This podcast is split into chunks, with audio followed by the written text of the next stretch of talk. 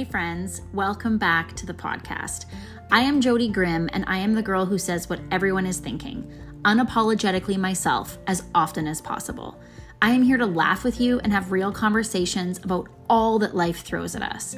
I want to encourage you to own who you are, but not settle for it, to keep growing in your tenacity and your strength of character. The goal of this podcast is still the same 3 seasons in, that you will laugh, cry, and be challenged, but mostly that you will realize you are not alone in your struggles or your dreams. Thanks for tuning in. Hello, friends. Welcome back to the podcast. You know, I titled this episode, Just Start, Season 3, Episode 1 in my Google Docs, because that's what I would tell you to do. And it has been about a hot minute since, well, I let Season 2 just fade into the abyss and then threw up a random episode in August. So if there's one thing I would always tell other people, it's stop judging yourself and just start. Just take one step. Just write one sentence or write the conclusion, whatever makes the most sense to you. But I was thinking yesterday about what I want this podcast to do this year. And I know that when I turn on social media and when I look at the world, I literally have to turn off social media and focus in on my present life, the people I live with, the house I have, the neighborhood I'm in, all the things that bring me joy, just because this world feels pretty dire and hopeless. And I can get anxious really quick. And so that's something this year that I want to work through and talk through with all of you, because I think this is pretty commonplace for most people. And I noticed when I was at the grocery store that I wanted to buy a homeless guy's sandwich, and I was at Save-On Foods and it was $12. And I just was like, what happened that a sandwich costs $12? You can't even beg and buy yourself a sandwich. Anyways, enough about that. I just thought we need more hope. We need to laugh. We need to cry. We need to challenge ourselves to grow in our faith, in our love for each other, and in our hope for the future. And so I'm really excited to talk to you guys about growing the ability to persevere. So we only grow this muscle by going through things. And most challenging things in our lives happen organically, as in we don't choose them. But I have a personality that likes to create these scenarios, these challenging scenarios, to do this. And even when I say it, I'm like, that sounds so weird. And that's probably why I have to beg people to come in the ocean with me, and mostly no one ever comes. But I like to do things to prove to myself that I can still do things. So that's me and my personality. But I realize this is not what interests most people, but I realized recently here that I have some interesting examples of when I look back on my life where I believe God was growing me closer to Him, and in and through each situation, sometimes out of desperation and sometimes because I bring everything I can't handle in the morning to God in prayer, these situations made me stronger, and each situation built on the last situation. And so I actually crave these challenges now, because these hard times and situations, I love how much they grow me. And so when I'm feeling alone in what I'm going through, God is my clearest, truest source of strength and comfort. And so, as cliche as it is, my mess turns into a message, and my hardships turn into a stronger ability to rise up to hardships in the future. So that was a lot of words. Hope you're following me. But I think I know what I'm made of, and I know the source of all things will provide all my needs. Remind me of this as the prices continue to soar. But I'm going to take you on a little journey with me. And one of my pet peeves when I listen to a podcast is when someone says, I can tell there's more to the story. I was listening to a podcast the other day and the girl was like, I just had a bunch of things happen with my body. And I wanted to be like, no, don't say a bunch of things. List them alphabetically for me. I need to know what exactly you went through. I don't know this woman, but I was like, was it your vagina? Was it your heart? Was it, I don't know, autoimmune disease? I want to know what the struggle was. And I think that's what we want as listeners, is we want vulnerability. We want honesty when we're listening to a podcast. So I am going to be so honest today, and I hope you laugh and I hope you think. So I've been looking back on the moments, the pivotal moments in my life that have brought about really intense change. And I would encourage you to do that too. Like, think back. Was it something in college? Was it marriage? Was it not going to college? What was it? Was it a certain, boss you had that whatever? What are those, what pivotal moments in your life, or what seasons did you walk through because you couldn't walk around? Because it's really powerful to look back. And as an Enneagram 7, I mostly hate to look back. So this is kind of a funny experience for me. But between the ages of 12 and 22, I went to a funeral every year for someone important in my life. And this was a very special kind of rough as a little person. I remember the first death. I was 12 and my best friend's little brother was 9. And in 2 weeks, he just died of liver failure. Like, they thought it was the flu. It was just horrible. And then after that, I became the person who went camping with their family and went to the movies with their family, as like I'd always been friends with their daughter before. But then after, it was like there was such a hole there. And going through that grief with them was such a growing experience for me. And then as that kept going, every year, initially, I was worried that everyone I loved was going to die and leave me all alone. And I wondered, what on earth could this be preparing me for? I remember thinking that at like 20, like, what does this mean? This doesn't happen. And I remember my mom and my sister-in-law being like, I've never seen a young person experience so much grief and death and go to so many funerals at such a young age. And it was like everything, like my friend fell off a horse and had a brain aneurysm. And another kid had an asthma attack on a ski hill. Like, it was just crazy. And then of course, like my one grandma, my Nana. And then the last one was 4 friends, or 2 of my friends got hit by a logging truck.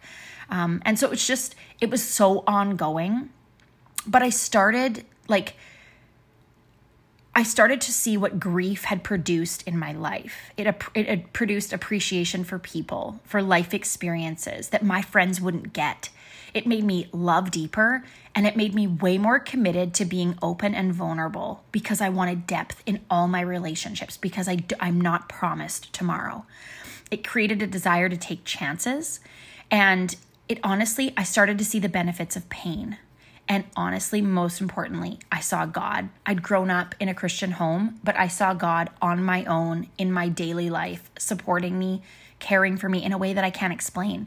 And it's so interesting because I felt the Holy Spirit comfort me, and I knew I was not alone. And the Bible says God is close to the brokenhearted.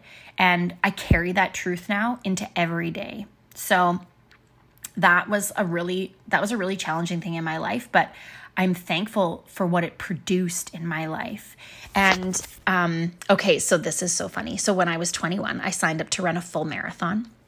And honestly, I did it to prove so many things to myself, like completing this would make me in some way athletic, or that I would get magically way skinnier hips like those runners on TV, obviously, that I could eat whatever and however much I wanted if I was a long distance runner. And I remember running a half marathon in Kelowna, and the night before, I laugh at my foolishness. I'm like, oh my gosh, face palm.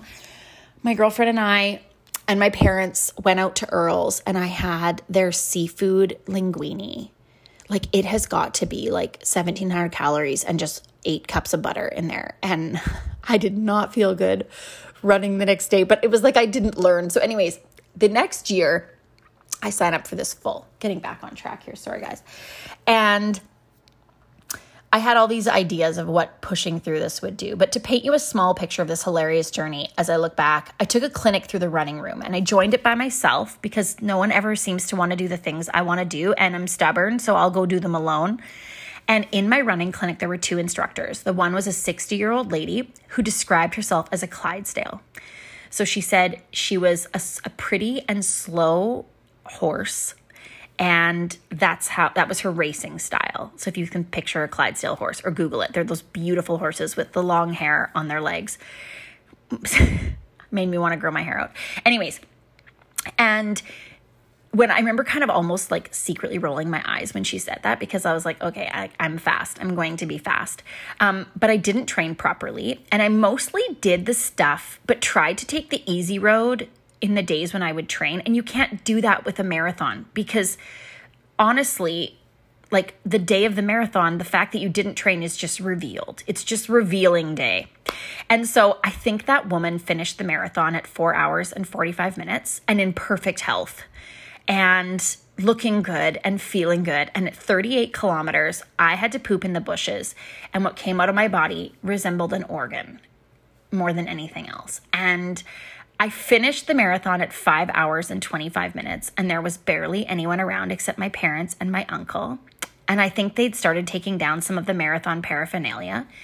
And I proceeded to go into the Shaw Conference Center in Edmonton and vomit and poop almost simultaneously. It was a great lesson in motives and abilities, actually. And there's something about that race, the fact that I ran it to the end, obviously risking my life. Just kidding. And I finally stopped bragging about it, because for the first while, I would be like, guess what? I ran a marathon. And someone would be like, oh, how'd you do? And then I was like, good. I didn't want to be like, well, it was a pretty messy situation at the end and pretty dire. But I was really proud that I went all the way through it. Did I learn that you can't undertrain? Yes. Did I learn that I can't judge someone and their choice to run it more slowly with wisdom and experience? Yes. Would I ever do it again? Absolutely not. Did I poop my pants and barf at the same time? 100% yes. Did I lie on my parents' bathroom floor and think about how people in ancient Greece died after doing a marathon? Yes. And did I think I might die? Most certainly, yes. So I hope that makes you laugh. This is probably, I like never tell this story. I've told very few people this story, but I'm like, you know what? If that's what this podcast is about, I'm going to tell you this story. So when I was 21, I booked a trip to Europe with a friend. And I'm not sure if she canceled, like my memory, I do not remember things well. I'm not sure if she canceled before I booked it or if it was right after. I don't know. But regardless, I went to Europe by myself. And it was after those friends had died from that logging truck. And I had this epiphany that I was like, you know what? Life's too short. I just finished my first my English degree. And I was like, that's it. I'm going to go back or I'm going to take some time off and I'm going to go have a trip. I'm going to go take a trip.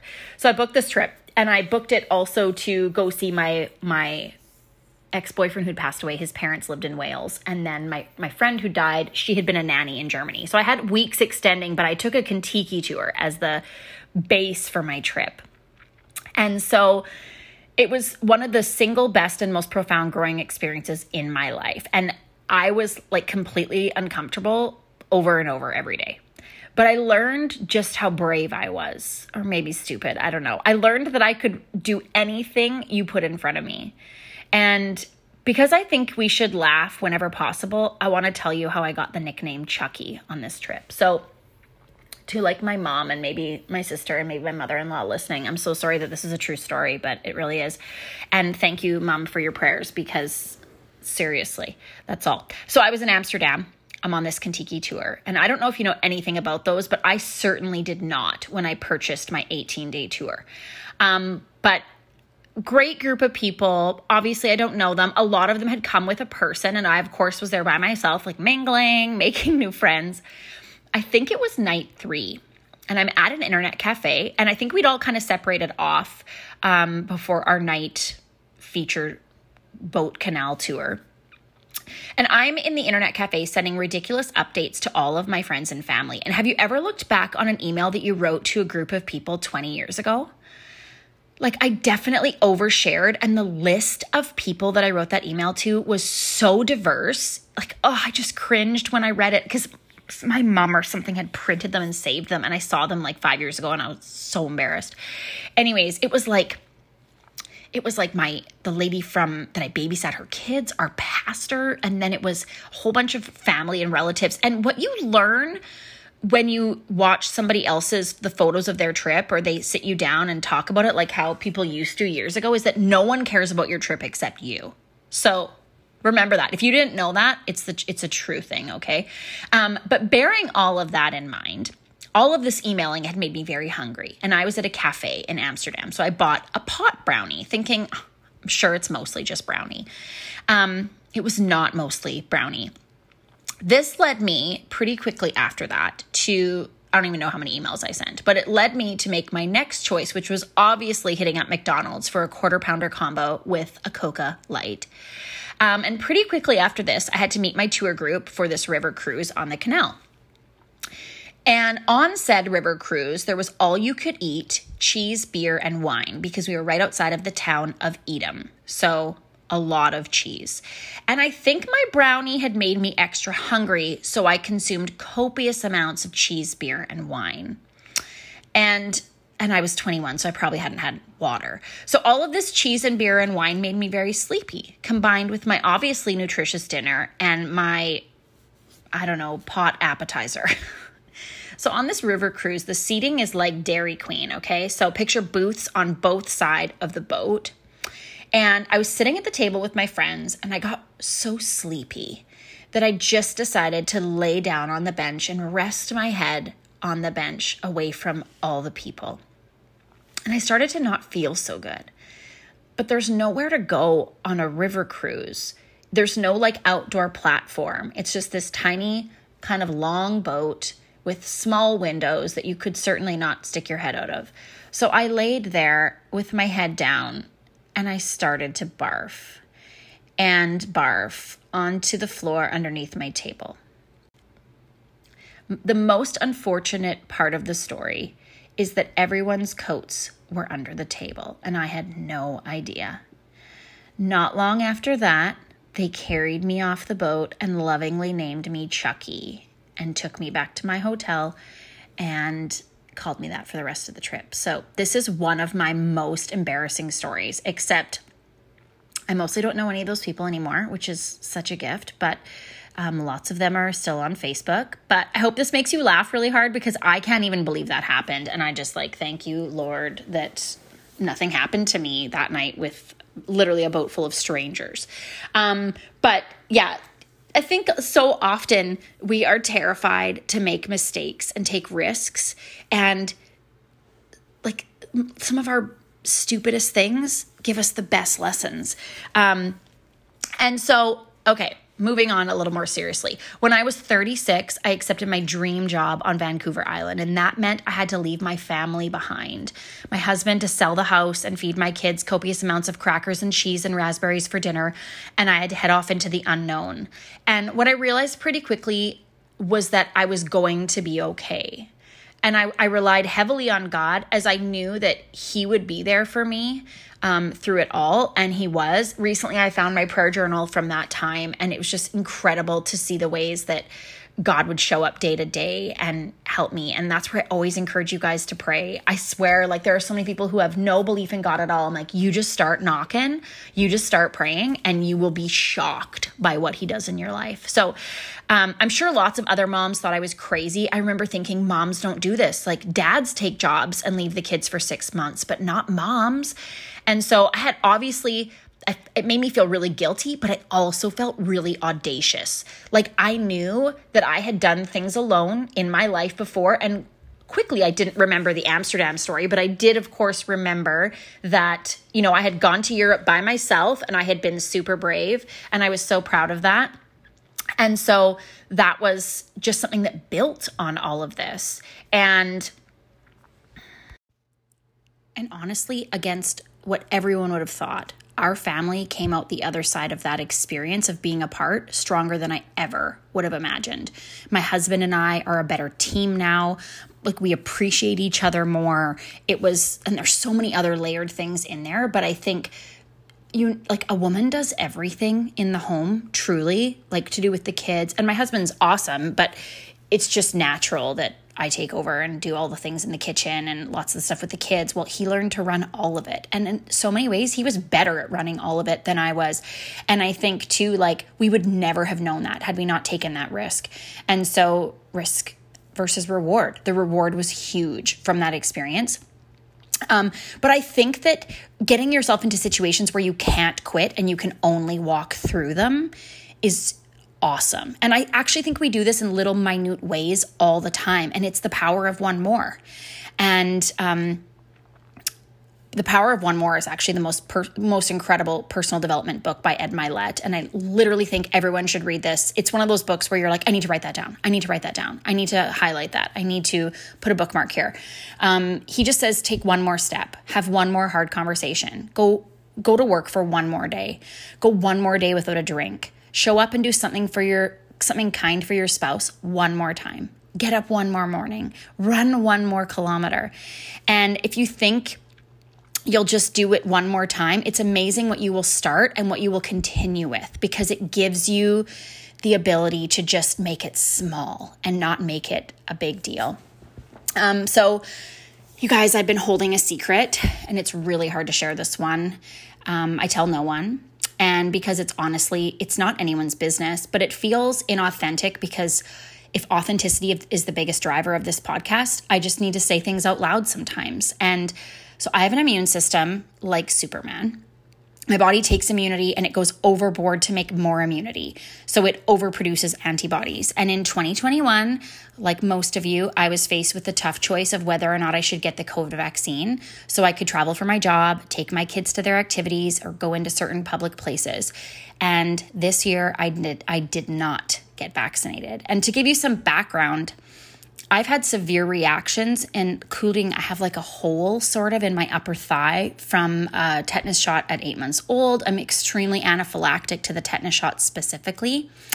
And a fun fact that not a lot of people know is that your doctor can actually test your immunity to a whole host of things. So if your doctor is willing, though, that's the first step, through blood work. It's a great safe way for me to find out what I already have natural immunity to. And as a kid, I would get these blood tests done because my mom was by no means ever an anti-vaxxer. She just wanted to protect her kids. My sister had a reaction as well in kindergarten that was really severe. And so they would test us and they would be like, guess what? You still have 50 times too much tetanus immunity in your body. It was like my body kept producing it. And so I had COVID in August of 2021, and I paid to get my blood tested to show that I had proof of immunity, but I was quickly aware that the government didn't care about my immunity, and I had to take this shot if I wanted to have the same rights as everybody else. And so my doctor told me that I didn't need the shot because I had the immunity, but she was not allowed to tell me not to take it. And she said, I kept saying to her, like, okay, but like, what should I do? Like, I need to be able to go about my life, and I need to be able to fly to see my parents if they get sick. Like, I don't know what I'm going to do. And she's like, you don't have a choice. And it looks like you won't have any choices. But she said, one shot might not hurt you, but the second could cause a severe reaction, and ongoing shots of the same vaccine could cause death. But I'm not allowed to tell you don't get it. So the government, and like when your doctor isn't allowed to give you a personal health recommendation because the government dictates something, that's like a very dark feeling. But the government wasn't allowing any medical exemptions unless I reacted to the first shot. Like, even as I say that, I'm like, do you hear that? Like, they're willing to risk my reaction. And there are definitely way more details to this story that I'm happy to meet for coffee online or in person and discuss. But what I wanted to tell you was how isolated and alone I felt this year. One of the biggest barriers around being in conversation with my podcast listeners was the judgment on this topic. And I felt like you would hate me if you knew I was one of the 6% in my province that chose not to accept the risk of taking this vaccine. I've never felt segregated in my life before. This was my first experience with that. And honestly, I learned to stay quiet, which I've probably never done in my life because I've always been open and honest. And I realized how much people aren't looking for my opinion. But something I also realized was that people are really curious about the way other people live their lives. And sometimes when you do something, it gives people the freedom to do that same thing, whether it's take a job and not walk away from your family, but like be separated from your family. Or I know there were a lot of people that didn't want to take this vaccine. And then as all the Pfizer documents have been revealed, I have no regrets. I am so thankful that I stayed so strong, but I won't lie. There was a day in February of this year where I was booked to go get it. And I called to talk to the girl at the booking clinic, and she literally said, don't do it. Which, once again, I was like, that is a pretty profound thing. I can't think of anyone at the booking clinic that would tell you don't come. So I had so many little things happen that were just monumental over the course of the year and a half or whatever it's been. But I think what I've learned is that all I was losing out on was life's comforts. And I don't want to be a slave to my comforts. And hearing people speak so openly and with so much hatred about the unvaccinated literally crushed me on a very often, I would say. And I didn't tell people, and I would just sit there and then hear them say the most heinous things. And I think it made me so sad that I realized how quickly people could bend towards the dark and mean side of the coin. I am an educated person with the ability to critically think and make a choice for my body. And what I've come to realize is that I don't want to be silent about it. Like I said, after the fact, I'm most happy with my choice. Persevering under public and government scrutiny was very hard, but I would do it all over again because I won't risk my health for the approval of others. I read an awesome book about the pandemic called The Bodies of Others by Naomi Wolf. She's quite opposite in her viewpoints from me. She's a liberal journalist, feminist, and Democrat who worked on Clinton's administration. I believe that's the administration she worked on, and I highly recommend it. It's a phenomenal book. Going through this has shown me, though, what I'm made of, that sometimes being quiet is my best bet until it isn't, and that I can love people who say terrible things about those people being me. I will continually step into challenging situations because all of these challenges have grown my tenacity. The book Smarter, Faster, Better by Charles Duhigg, he wrote The Power of Habit. He says, look to your own life as creative fodder and broker your own experiences into the wider world. I wanted to quit this podcast. I thought of my favorite podcast by Ed Mylett and his book, The Power of One More, and how he just kept saying, go for one more day. I knew I loved the power of these conversations and the value that they give to people's lives. I love how we can normalize and laugh about hard things. I love how we get different perspectives. And because of this, we are always changed by hearing someone else's story. So I kept going for one more day. And here we are at season 3. The last 2 seasons of this podcast have been a blast, to say the least. And for those of you thinking about starting one, you absolutely should because they are so much fun. But I love that I can share parts of my real life. And recently I had someone tell me that they achieved their dream job after initially talking about it when being interviewed on the podcast. Sometimes all it takes is hearing what someone else does to make us realize, like, maybe I could do that. I think I could do that. And together we've heard people share stories of challenge, sorrow, joy, and peace. And when I looked at the number of times this podcast had been played, which is just shy of 8,000, I started remembering who I am. I want to challenge you. I want to show you how to stand strong against situations that test your boundaries and your values. I want you to critically think about everything. I want you to weigh risk versus reward, and then sometimes just choose risk for the thrill of it. But mostly I want to teach you to challenge yourself, and I want you to know that you are not alone. The juice is most certainly worth the squeeze. For a lot of people, it's hard to start something because we get lost in our minds. We make everything so hard, and things that are normally a challenge, and then you add in sorrow, insecurity, loneliness, and a real desire to hide, and it's nearly impossible to take the next step. And when I thought about restarting this podcast, it was daunting. I had changed so much in the last year, and honestly, I thought my audience wouldn't resonate with where I was at. I battled with rejection. And I would love to say that I was never one to sit on the floor in the dark and cry and survive off of blueberries and Doritos, but I did that at 23 after a breakup, and I certainly did that again during this last year. Those are the best accidental weight loss plans of your life, but I never want to do it again. But what I've realized is this all says a lot about my grit. This speaks highly about my stubbornness, and this means that I have something in me that can give you the courage to stick it out with whatever your hot topic, hot button item is. If it's your kids, if it's your marriage, I don't know what you need to stand up for. But we want to see people go against the grain. And sometimes we need to be the ones who go against the grain. We need to know what other people have done. And I think being pressed for a long period of time produces a higher level of grit. With that being said, though, I'm not going to focus on politics this year. As everyone knows, I really love to... I have a lot of thoughts about government and things like that. And I think, honestly, I never paid attention prior to this pandemic. And the more attention I've paid, the more appalled I have been. But I don't want to talk about that on here because I know politics are polarizing and I don't want to separate myself from you. I want this to be a podcast where no matter what your viewpoint is, you're challenged in a good way and inspired.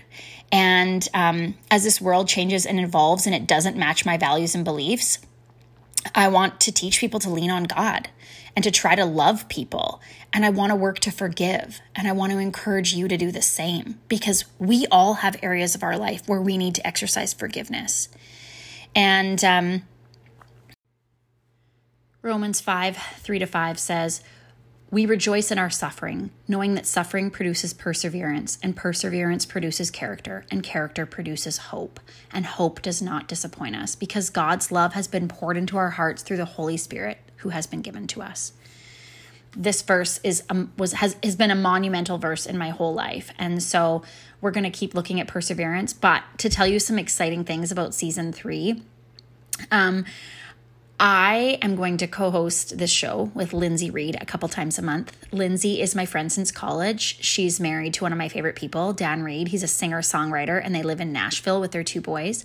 Lindsay owns River City Events and the Reed Event House, and she's just like a super hilarious, vulnerable, honest person about her struggles and everything, and she's funny. She's so funny. She's my kind of funny. I've had a dream for a long time of having a radio show with someone. And so we are going to try that this year. We're going to discuss careers, personal development, parenting, good food, hormones, weight loss. I've actually lost 20 pounds as of today, and I've really told no one about it, but I'm pretty excited to share that this year. We're going to talk about wealth. We're going to talk about imposter syndrome. We're going to talk about generosity. We're going to talk about grief and everything that comes up. And we're going to talk really openly about life, and we're going to laugh a lot. So I'm excited that you tuned in today. I am so honored that you would come and spend your time here. Once again, as always, send me a DM if this resonated with you or if you want to talk further. And I'm so glad that you're back, and I'm thankful you took the time. I hope you have an awesome day. Thank you so much for spending your time here with the More Jody podcast today. I am so thankful that you came along and listened to this episode. Please like, subscribe, rate, and review. Share this with a friend. It would mean so much to me. And have an awesome day. Go be the change that you want to see in this world.